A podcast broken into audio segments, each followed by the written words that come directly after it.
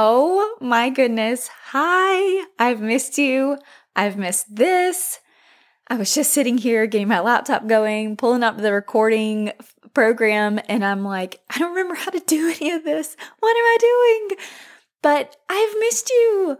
If you've been here for a while, I'm just beyond excited to be back in your earbuds again. And if this is the first episode you're tuning into, welcome, friend.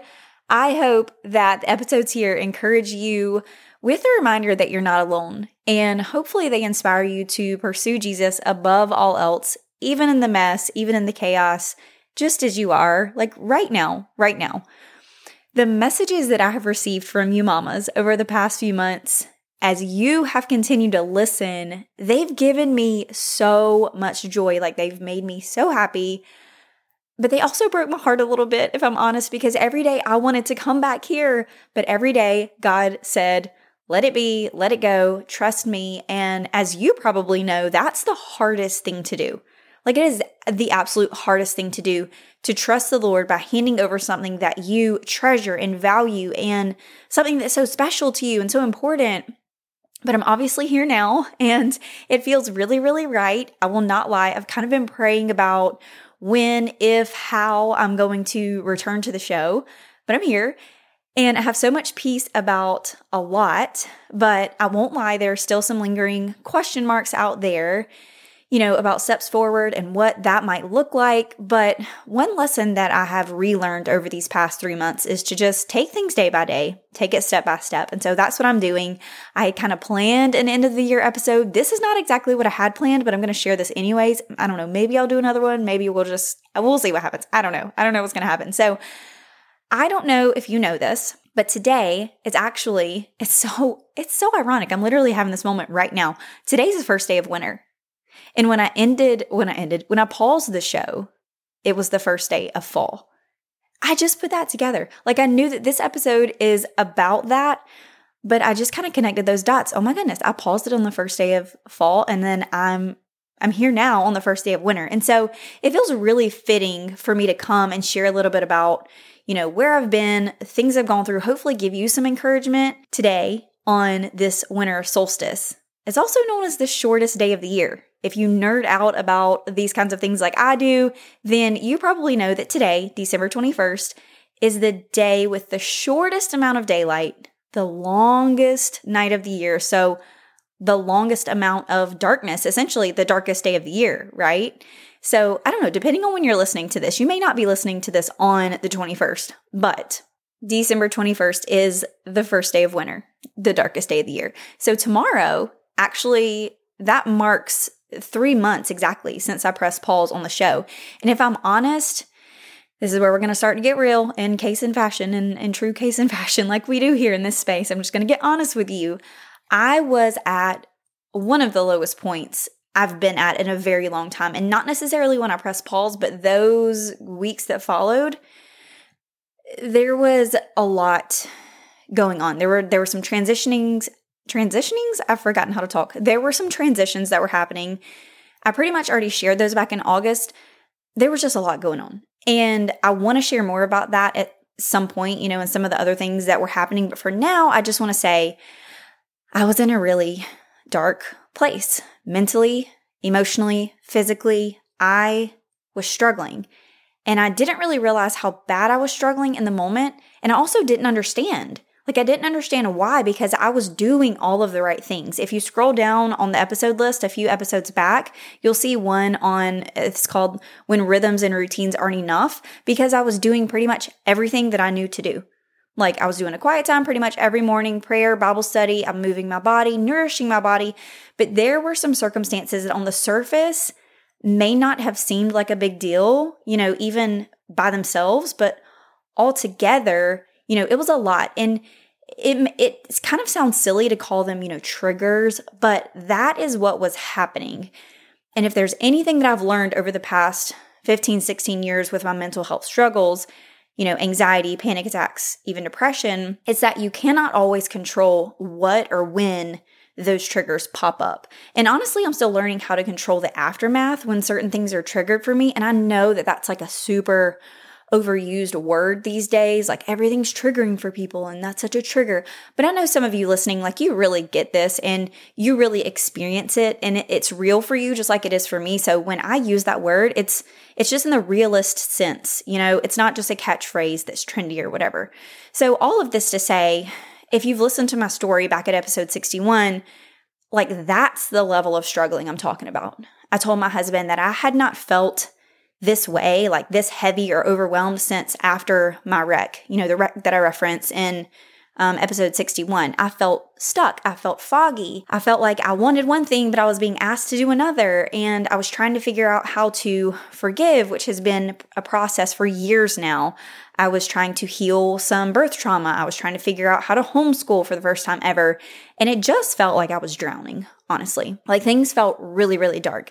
And the reason that I share that is because I know some of you listening are there right now. Like you are in it. You are weighed down with so much. Like the daily tasks feel like too much for you. Like you're barely keeping it together, you're treading water, and you're not sure how much longer you can keep it up. And I just want you to know you're not alone in that. There are things, there are circumstances, there's a lot that is out of our control. I mean, there's just life. Like you don't have to be here long to know that this world is broken and sin just like intersects every area of our life and that's heavy like it's heavy and sometimes it just piles up and piles and piles and piles and it weighs us down so I, I get that and i've been there at times and i'm not fully out of the weeds yet but I'm out of it enough to speak clearly. You know, I kind of said this in that last episode before I pressed pause for a couple months, which I didn't know how long that that was going to last.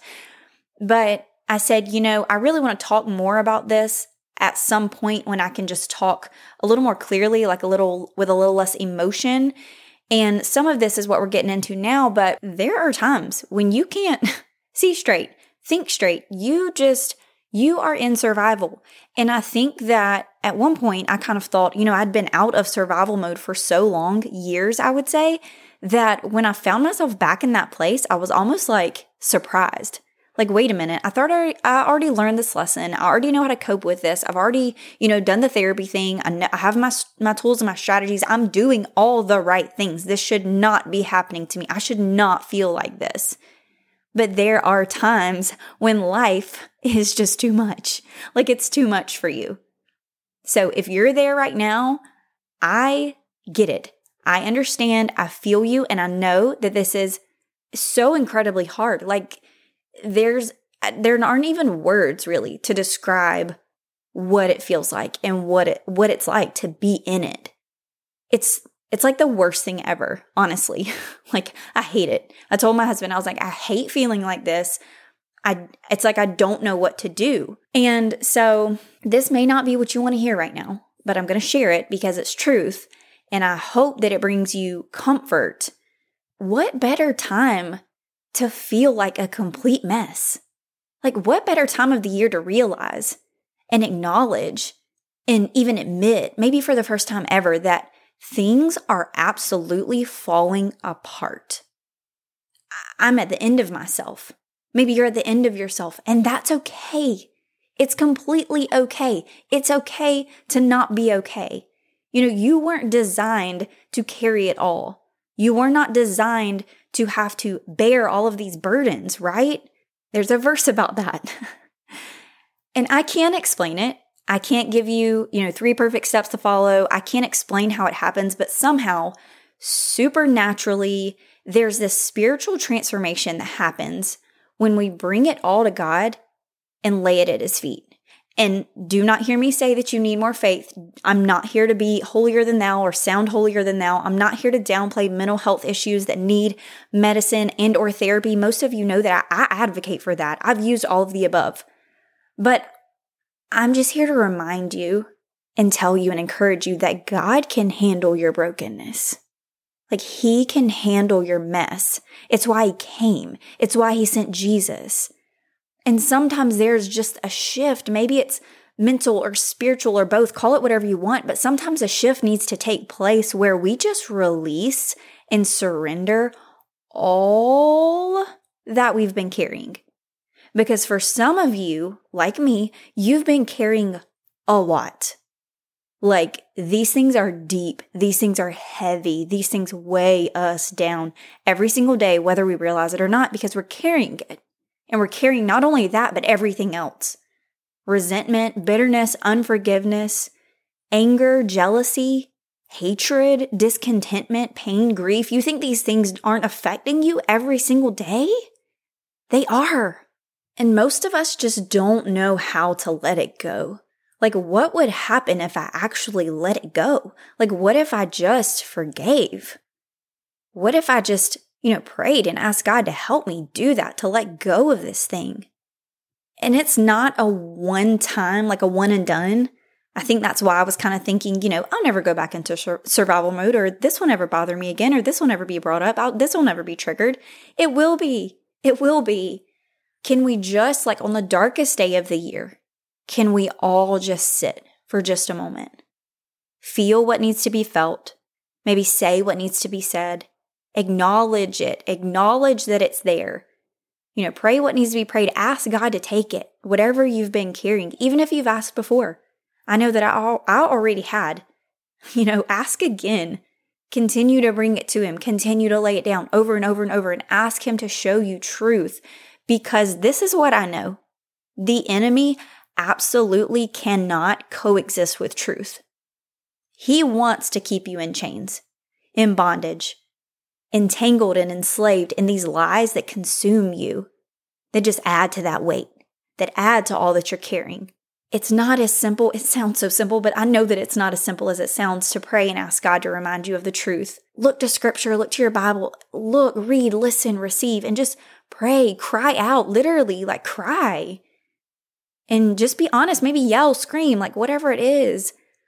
Be honest with the Lord and see what happens. See what comes out when you pray. See what happens when you're honest before Him. That is all that He asks of you. And I think that sometimes we think that you know, well, I'll go to God when I feel better, when I look better, when I am more presentable, when I can, you know, get myself out of bed and get ready and get dressed and, you know, do this, do that, make it to church, you know, I don't know, pray with my kids before bed, whatever it is that you think is going to make you like a better person. And he just wants you like right now, just as you are.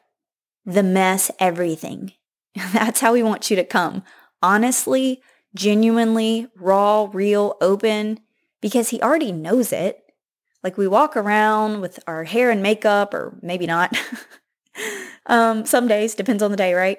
But we walk around, we we come, we put on the church face, and we show up to Sunday school or wh- whatever you do on Sundays, and it's like, hey, how are you? I'm good. I'm great. Everything's fine.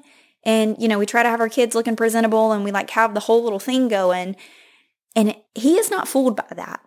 He sees straight through all of it and he sees straight into your heart, which if you were anything like me, it's terrifying because there are things in there that no one knows, that I don't want anyone to know. Because if anyone knew, what in the world? No, no, I don't, I can't even, like, if anyone knew. And I know that there are things that you carry, that you have, that there are things about you that, you know, you don't want anybody else to know, but God knows those things. And the thing about it is, He loves you anyways. There's full acceptance, full grace, full forgiveness. Like just as you are with all of that junk that nobody else knows about.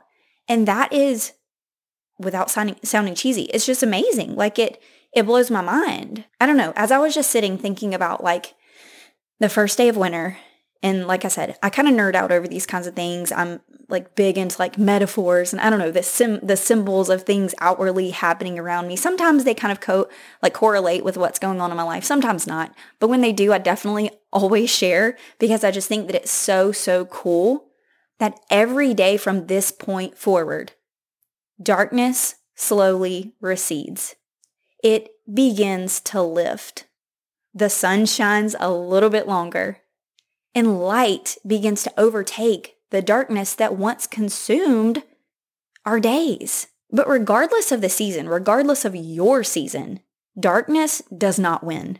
Ever. Ever, never, ever. I don't care how thick it feels. I don't care how heavy it feels. I don't care if you believe the lie that darkness has already won. It, it hasn't. It doesn't. Never has, never will. And sometimes I just need that reminder. And like I said, that's symbolic for me. And I pray that it is for you too. So, wherever this finds you today, I just want you to know that I see you and I get it. Even if I don't know your exact circumstances, I don't have to. I know what it's like. I do without you even telling me what you're going through. I get it. And if we were in person right now, I'd give you the biggest hug and maybe we'd cry together because not everyone understands what this is like. Not everyone has, you know, everybody has their struggles, but not everyone gets this. And more than that, you have a savior who understands. He knows what it's like to be abandoned, completely forgot about, forgotten about, betrayed, you know, lied about, crucified. And his story starts with what we're celebrating right now with the Christmas season. This season is all about hope. There's this one ornament that is cl- covered in red glitter. I think I found it at Walmart like a few years back. And it's just the word hope, like in this cursive writing. It's really pretty. And it makes me tear up every time I put it on the tree, like every year. This year was no different. I was like crying putting it up, trying not to let anybody see me. But I'm not sure if it's because, you know, at this point of the year, we're just like done, you know, worn out, exhausted, weary, in need of something like anything to hold on to. And that is hope. Jesus came to be that for you. He is hope. He is light. And I pray that as the days get longer and the nights get shorter, you know, the light starts to overtake that darkness, darkness that you hold on to hope. That change is coming. You will get through this heavy season. You will make it through because Jesus has not left you. He has not changed and he always wins. He always wins. And that's something worth celebrating, friend even when you are surrounded by darkness. Fight with truth and know that I'm fighting right alongside you. Okay? I love you. I pray that this makes its way to the mama who needs to hear it. And if that was you, would you just send me a message letting me know I want to be praying for you by name? And if you have a mama friend who is really struggling, maybe she's going through a rough season, Send this episode to her and let her know that you're thinking about her and remind her that there is hope for her, even now, in whatever she is facing. Okay? Thank you so much for being here with me today. I will talk to you soon, friend. Before you go, if this show has encouraged or inspired you in any way, the number one way you can help me is to leave a written review letting other moms know how this podcast is impacting your life and motherhood. Then send this episode to some mom friends. Thank you for joining me in the mission of spreading messages just like this one to moms around the world. If you're looking for a community of like minded mamas to come alongside you, support, and encourage you, join our Facebook group by searching Her Pursuit or by clicking the link in the show notes. Come share with us what you're taking away from this episode, what stuck out to you. I can't wait to hear from you. I'm so grateful to have you on this journey with me, and I'll see you next time, Mama.